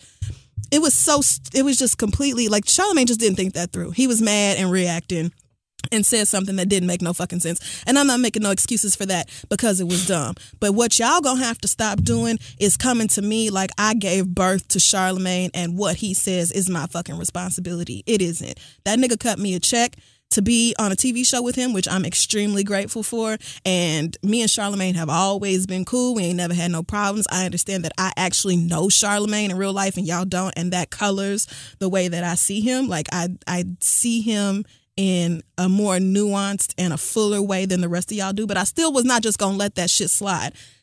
Because I'm not on Twitter reacting the way you want me to, or I'm not on Instagram typing all fast and writing long comments and shit under this nigga's picture, does not mean I'm not going to do something. But just leave me the fuck alone. I didn't want to talk about Tommy Lauren any fucking way, which is something I've said to y'all time and time again. Like, I said it on the show. I don't even want to talk about this bitch. So the fact that it became evident that I was going to have to because Charlamagne stepped in it so big was bad enough. But then for all of y'all to come for me like, how you just going to let this slide and you not going to check Charlamagne and I knew all you really wanted was your money and you worried about whether you can get hired and nothing the fuck else. First of all, every last one of y'all is worried about whether the fuck you can get hired, bitch. Let's be totally and completely serious. Every last one of y'all got a job right now, if you lucky, and you go to that hoe and it's somebody at that job, a co-worker or a boss or a freelancer, somebody up there that you can't fucking stand. And if you could cuss that nigga out or slap them or whatever the fuck else, you would do it. I don't even hate Charlamagne. He's annoying, but we do work together.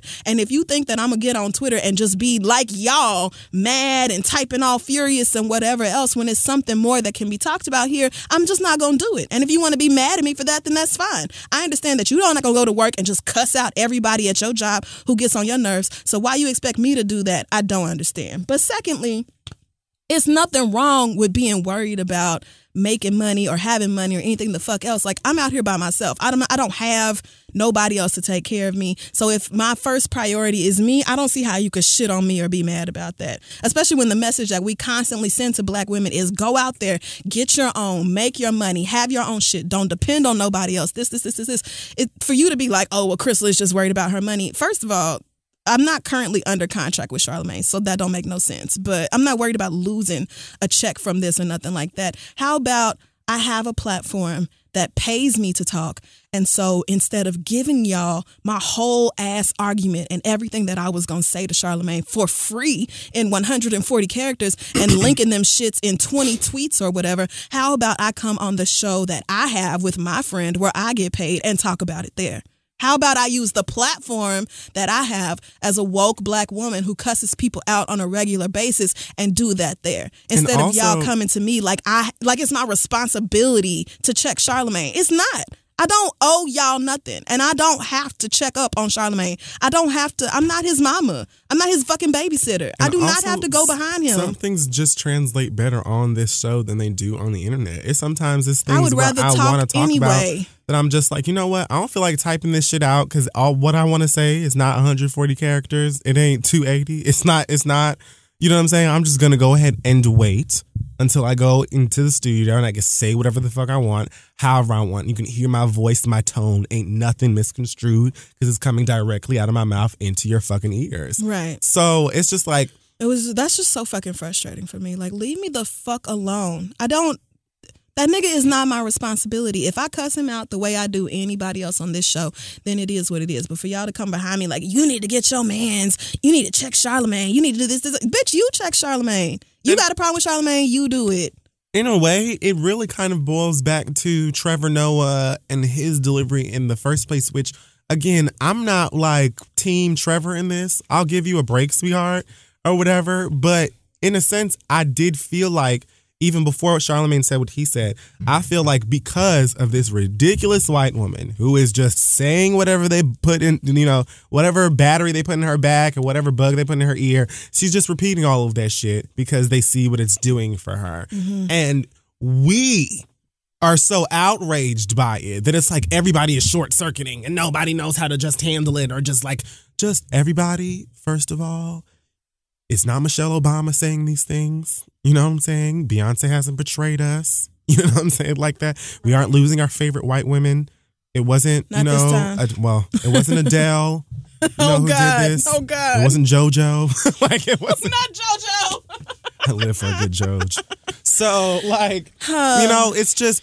This is a troll trolling, and everybody is like bugging. And so then Charlamagne loses it, and it's like, so good. Like, everybody is just on edge, and I will not take that away from us because we just, you know what I'm saying? Walter Scott, like, we still losing niggas. You know what I'm saying? I didn't even want to talk about the Walter Scott thing. And I'm not saying anything further about it than what I just said. Right. Oh, God. Oh, God. However, anyway. I'm not going to take away the anger and stuff from us because it's deserved, it's reasonable. But at the same time, we got to be reasonable and rational, at least in the way that we approach a lot of these things. You know what I'm saying? Like, you know, we got a show to come out on Thursday. You should have at the very least just been like, well, I guess she gonna talk about this shit on Thursday. I mean, you see it's a huge story. It's been trending. It's been in the news for the past couple of days. Like, and I said, I will address this on the show. And people still came at me like, you should be cussing him out on Twitter. And how come you won't say this? And Jessica Lee is saying it. Bitch, you do it then, bitch. God damn, bitch. What the fuck you want from a nigga, bitch? God, fuck, shit. Black women are not your emotional labor mules. We don't just have to go do your bidding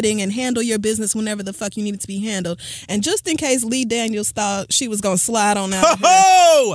Let's do it! Just in case Lee Daniels thought that he was going to be, exempt this week because Charlamagne fucked up so bad. Oh, no, we just fit the Charlamagne thing in there. He went on, I feel like, honestly, y'all kind of took away from the impact of the cussing out Charlamagne was going to get just by getting on my nerves so bad about me not cussing him out on Twitter. But anyway. I just know Charlamagne dumb, so it's just like, girl. But this was real. And he does this every month. Charlamagne makes y'all mad all the time. Right. So why did I have to jump up and handle it this time? And then you go and you hear Andrew Schultz's voice again, and then it's like, oh, I guess Charlamagne's not so bad. And then and every day I get tweets from people, oh, I understand now why you hate Andrew Schultz. I understand why you said you wouldn't talk to Andrew Schultz without somebody cutting a check first. Great. So hopefully y'all understand this also and as well. So Lee Daniels went on The Real to talk about his new show, Star, which I saw the previews for, and my first thought was Queen Latifah is too good for this. Why does she have that on? Why is she wearing it? Why are y'all playing Queen Latifah like Why this? Is that wig on her head? It isn't right. It just isn't. Why is that wig on her head? Oh, so he made some stupid comments as well. One about hiring a white girl to be the lead of the show because he felt like the country needed to heal. And said, this was before our president-elect was in, and I felt that we were at civil war. Black boys were being shot, and I didn't understand. So I wanted to explore politics, as I do with most of my work, what's going on right now in America. So we explore the excitement and the glamour of the evolution of a group, weaved in with a little bit of what's happening now in the streets. Okay, whatever, trash. Talking about, nigga, please. Talking about this white girl is just so great. This white girl is so fabulous that black people will embrace her and white people will embrace her. We don't. Good luck with that. I'm really tired of y'all acting like the solution to racism is black men highlighting white women. And that was another really valid concern of Trevor Noah and Charlamagne that I thought should be repeated. Like, if you really feel that these people are ignorant or saying something dumb or harmful or just straight up false, how about stop putting these people on fucking television or on your massive shows that have millions of viewers? But my thing about that is that that's not going to make them go away. And it's not, but you don't have to give her that space. Like, it's not going to make Tommy Lauren or any of these other hoes go away, but you don't have to give her that opportunity. Now, this white girl she's just an actress. She could be perfectly, normal or whatever, have a Black Lives Matter tattoo or whatever the fuck else. But for Lee Daniels to act like, oh, well, the solution to all the tension in America is me putting some white girl at the center of a Fox musical or some shit, like, oh, bitch, please. But what what Lee Daniels actually said that made me go, excuse me, nigga, was that he does not embrace racism and that it isn't real. He said he did not let racism play a role in his career, and that he wouldn't be where he was if he embraced racism, saying, quote, if I embraced it, then it became real. And if it became real, I would become an angry black man. I just kind of felt that way when you had Taraji P. Henson descend from the sky dressed as a gorilla on the season premiere. Please say it. Of last season's Empire, I think. Because I was done after that, I'm not going to lie. Yeah, I don't think I've seen too many episodes or scenes past. Like, I tried with Empire, but it just got way too crazy, way too fast. I don't understand a black man saying that if he embraced racism, then it would become real. Like, you saying, I wouldn't be where I was if I embraced racism. I can kind of see that, because you're going through a lot trying to be a filmmaker, a director, or whatever else, and there's a lot of shit in your way. So you basically just have to, like, stay focused and keep the dumb shit from affecting you. But when he said, if I embraced racism, then it became real, and if it became real, I would be an angry black man. Racism was already real, sis. Racism is just as real as the homophobia that causes people to tweet crazy, disrespectful shit to you all the time. And racism and homophobia are both real, regardless of whether you embrace it. Somebody saying Lee Daniels love a dick up his ass or whatever the fuck else is still real, regardless of whether you embrace that homophobia or not. And I just don't even understand how a gay black man went on TV and said that. A gay grown ass black man. Right? Like, I mean, what is he? At least he's got to be in his late 30s, early 40s. You are fair. You are generous. If it became real, I would be an angry black man. How about you should be an angry black man just living in America and seeing the way that you are treated and black women are treated and queer people. Like, there's so much shit to actually be mad about. Whoa. Lee Daniels is a whole ass 56 years old. The doll, black don't cry. So, well, I mean, there's some gray. There's a gratuation. That's what happens when you don't embrace racism. That's right. When you don't embrace racism and it's not real, then all of a sudden you're black. It's just like, well, I guess I don't have no further. I don't have no further purpose here. Let me get on out. That was just like, if you don't, just nigga, really blackness be like, if you don't want me, then don't talk to me. Then don't talk to me. Go ahead and free yourself. And free yourself. And I'm going to free you of me. Right. And going to get the fucking, like, and Stacey Dash. And get your freedom. Stacey Dash started deteriorating immediately. Free yourself. It was just extremely fucking ignorant coming from a gay black man. Lee Daniels, maybe you weren't thinking it all the way through. Maybe you were just talking real fast on TV and didn't put that much thought into it. It happens, but that was dumb. Gotta be a lot of, like, white people in the room when you are working on these big-ass Fox checks, so. I mean, I'm not even saying that he doesn't have a point. I'm saying you being like, well, embracing it would have made it real. That is dumb. It was real anyway. And you see that reflected every day in the fucking news. You see that, and look who the fuck these people just elected as president. Like, it was real regardless of whether you embraced it. So, kiss my ass. And I'm not watching that show regardless because it looks. I wasn't going to watch it anyway. And I love Queen Latifah, but she don't deserve. That is just so, that wig. Although I did jump back into Empire on the very last episode after I haven't watched that show in a minute, but Felicia Rashad was on it and I just wanted to see her and she looked really pretty. So Well, that's as much as I can give. Good luck to you hoes, I guess. But I just, that comment sat with me the wrong way, in addition to all the rest of the shit that happened on the internet this week. That's why The Real still needed Tamar, because Tamar would have been like, what? What are you saying? Now, if there is some media company that needs a black woman who makes crazy faces and wants to talk crazy to white people to come be on their show, you could definitely call me. Just saying, not opposed to it. I'm just not talking to that bitch. Everybody who'd be like, oh, Tommy Lauren and Crystal. That's really what it was. Should do this.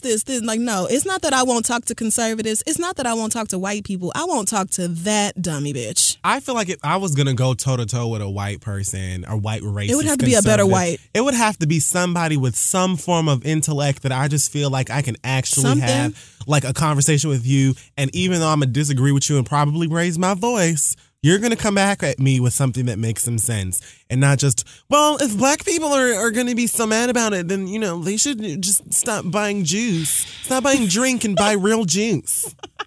You should see grass-fed chicken instead of frying everything. Like, just stuff that doesn't make any sense. Right. I just can't, you know what I'm saying? It's almost like talking to stands. This doesn't work. But, like, how you won't argue with a stand because it's like,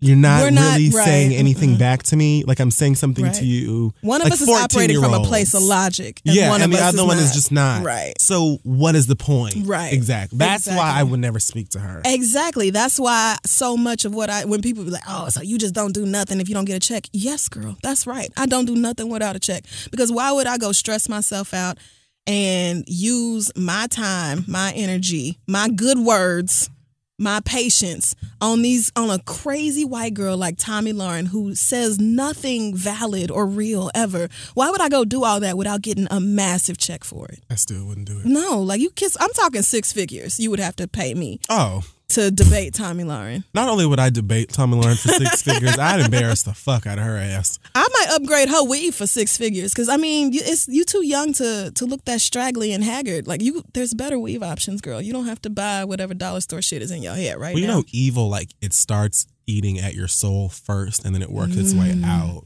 Mm-hmm. You know? That's why she already looks like Ann Coulter. She's 24 and looks like an Olsen twin. The more evil you are, it just kind of, I guess, works faster. So your skin starts to break down. The hatred breaks down your body, Your hair thins out. It's breath just start to stink. Fuck her. Fuck her. Fuck her. Fuck her. That's fuck it. The whole... I'm just tired. I tell you that I will literally never speak about this woman ever again on my show, please don't say anything to me about her. The only... Unless Solange whoops her ass out in the street someplace or, you know, she falls over a cliff and lands face first on a glass bottle and makes that out alive, but she can't talk anymore. Like, I don't know. Like, you're not going to get people canceled by tweeting at them, telling them how mad you are 8 times out of 10, because when you're Tommy Lauren and you're selling hatred, the fact that people are mad at what you say is only encouraging to your bosses and shit like that. Your social engagement is up. They don't care if it's positive or negative. Your views are up. They don't care if you hate watched it or not. You putting money in her pocket every time you pay attention to her or even really talk to her. I'm just telling y'all now, and I feel like I tell y'all this all the time. When you hate watch or hate listen or hate support somebody, it's still support. It's still support. You're still putting money in her pocket and keeping her in media. So if you want the bitch to go away, the best thing is to not engage with anything to do with that hoe. Or at the very least, leave her out of my mentions. I don't want to talk to her about her. Because if you can't do the first, please do the second. I don't want to hear nothing else about any more of these random-ass white people and the outrageous things that they got to say about me and the motherfuckers who look like me or what I'm doing or how we protest or anything. I understand it's outlandish. I understand it makes you angry. And, yes, somebody probably should let them have it. I'm not going to be the one. Please leave me out of it. Thank you very so much. And I will no longer be talking about Clueless. Amen. So that wraps. I almost said racks up. That wraps up this week's episode of The Read. Follow us on Facebook, Twitter, Instagram, and Tumblr at This Is The Read, and check us out at thisistheread.com. Thank you so much, everybody in Boston, for coming out to our show on Sunday. Lord God, I had a great time with you crazy niggas. Miami, you're up next on December 17th. Tickets available at thereadlive.com. Kid Fury, do you have any news this week? Yes, I do. I've got a toy drive coming up that I mentioned before. It is in Harlem on Sunday, December 11th. So that's this Sunday coming up, I believe. Cool. And it's going to be a great thing. It's called, the venue is Team Co-working. It's on Fifth Ave. It's going to be lots of fun. I think we're going to be playing Uno and we're going to have music and refreshments. And my niggas is going to be there. Yeah, Uno. I will be there. I'm going to bring Trouble and Monopoly. So it's going to be like, you know, a hangout, loads of fun. It's good for the kids. It's in association with Toys for Tots. So it's for a good cause. Do something sweet before the holiday season. If you can't come, but you would like to donate a toy, you can do that through Toys for Tots. And if you are coming, all you need is an unwrapped toy as a donation. And that's pretty much your entry. So come out Sunday, December 11th from 2:30 to 5:30. Can't wait to see you guys. 'Tis the season to be sickening. I think that's what I've got. Okay. Do we have an acronym this week or are we just getting up out of here? The acronym. Ooh, we got to talk about Queen Sugar. Not today, obviously, but at some other point. We got to talk about this season of Queen Sugar because it was just so great. It just came to me like an epiphany. And we need to talk about Kofi Ciribo, who I'm going to marry and procreate with. Not necessarily in that order, but both of those will happen. Mm. I feel like there's no better way to end the show than that. All right. I'm just going to go home. See y'all next week.